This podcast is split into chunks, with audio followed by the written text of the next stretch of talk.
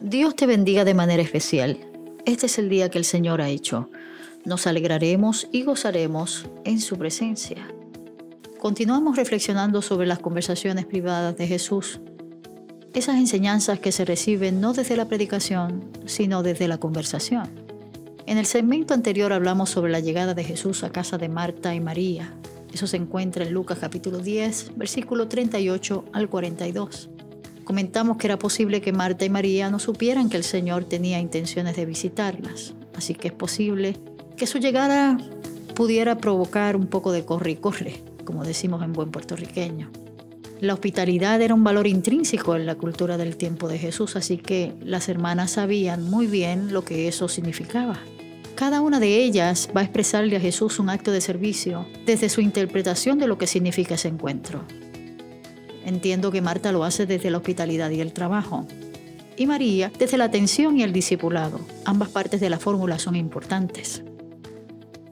De esa conversación no es mucho lo que se reseña y es poco lo que se describe, pero aún así, eso no impide que se puedan recibir grandes lecciones para la vida. Hoy nos enfocaremos en la segunda parte de la historia. Es aquí donde Marta se preocupa, se queja y reclama la intervención del maestro a su favor. El texto dice, pero Marta se preocupaba con muchos quehaceres y acercándose dijo, Señor, ¿no te da cuidado que mi hermana me deje servir sola? Dile pues que me ayude. Respondiendo Jesús le dijo, Marta, Marta, afanada y turbada estás con muchas cosas, pero solo una cosa es necesaria y María ha escogido la buena parte, la cual no le será quitada. Jesús aclara el pensamiento y corazón de Marta para que entienda que aunque su hospitalidad y servicio es encomiable, su reacción no la está dejando ver el momento de la oportunidad. Marta está afanada y turbada con muchas cosas. Marta está preocupada con sus muchos quehaceres. Y cuando nos acercamos a estudiar el texto nos damos cuenta que Lucas pone el énfasis no en el ejercicio del servicio, sino en su actitud. Está preocupada otras versiones dicen distraída por su ocupación.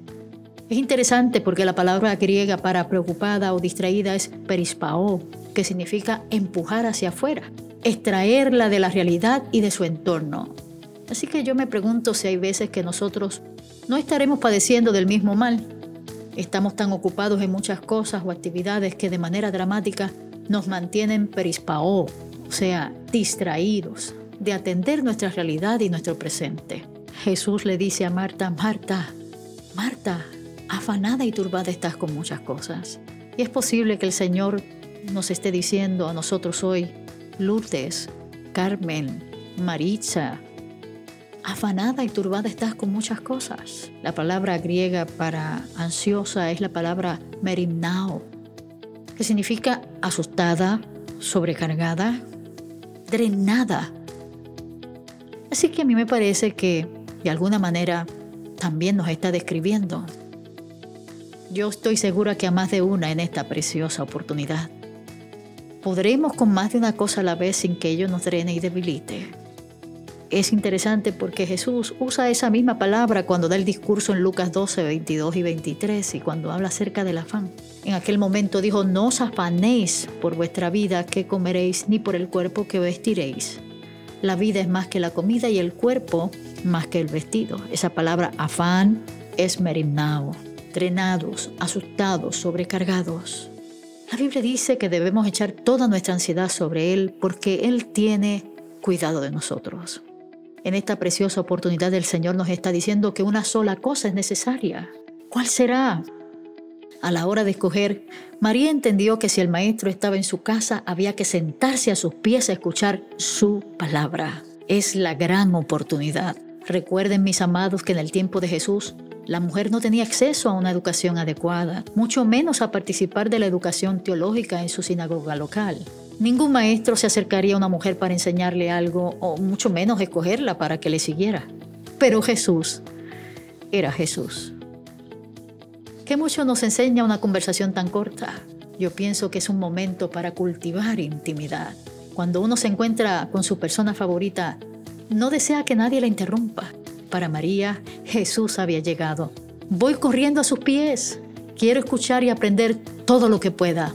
A sus pies encuentro mi lugar de descanso y es así que escucho y obedezco. Amadas y amados del Señor, desde el afán y la turbación no podremos articular ni nuestro presente ni nuestro futuro.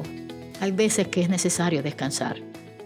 Desde ese lugar aprenderemos a desarrollar competencias maravillosas para el manejo de los retos de la vida, matrimonio y familia.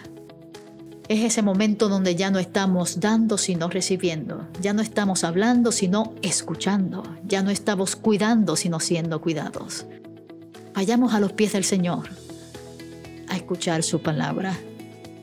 Y allí estaban dos mujeres que amaban a Jesús, siendo discipuladas por Él. Que el Señor nos ayude a entender.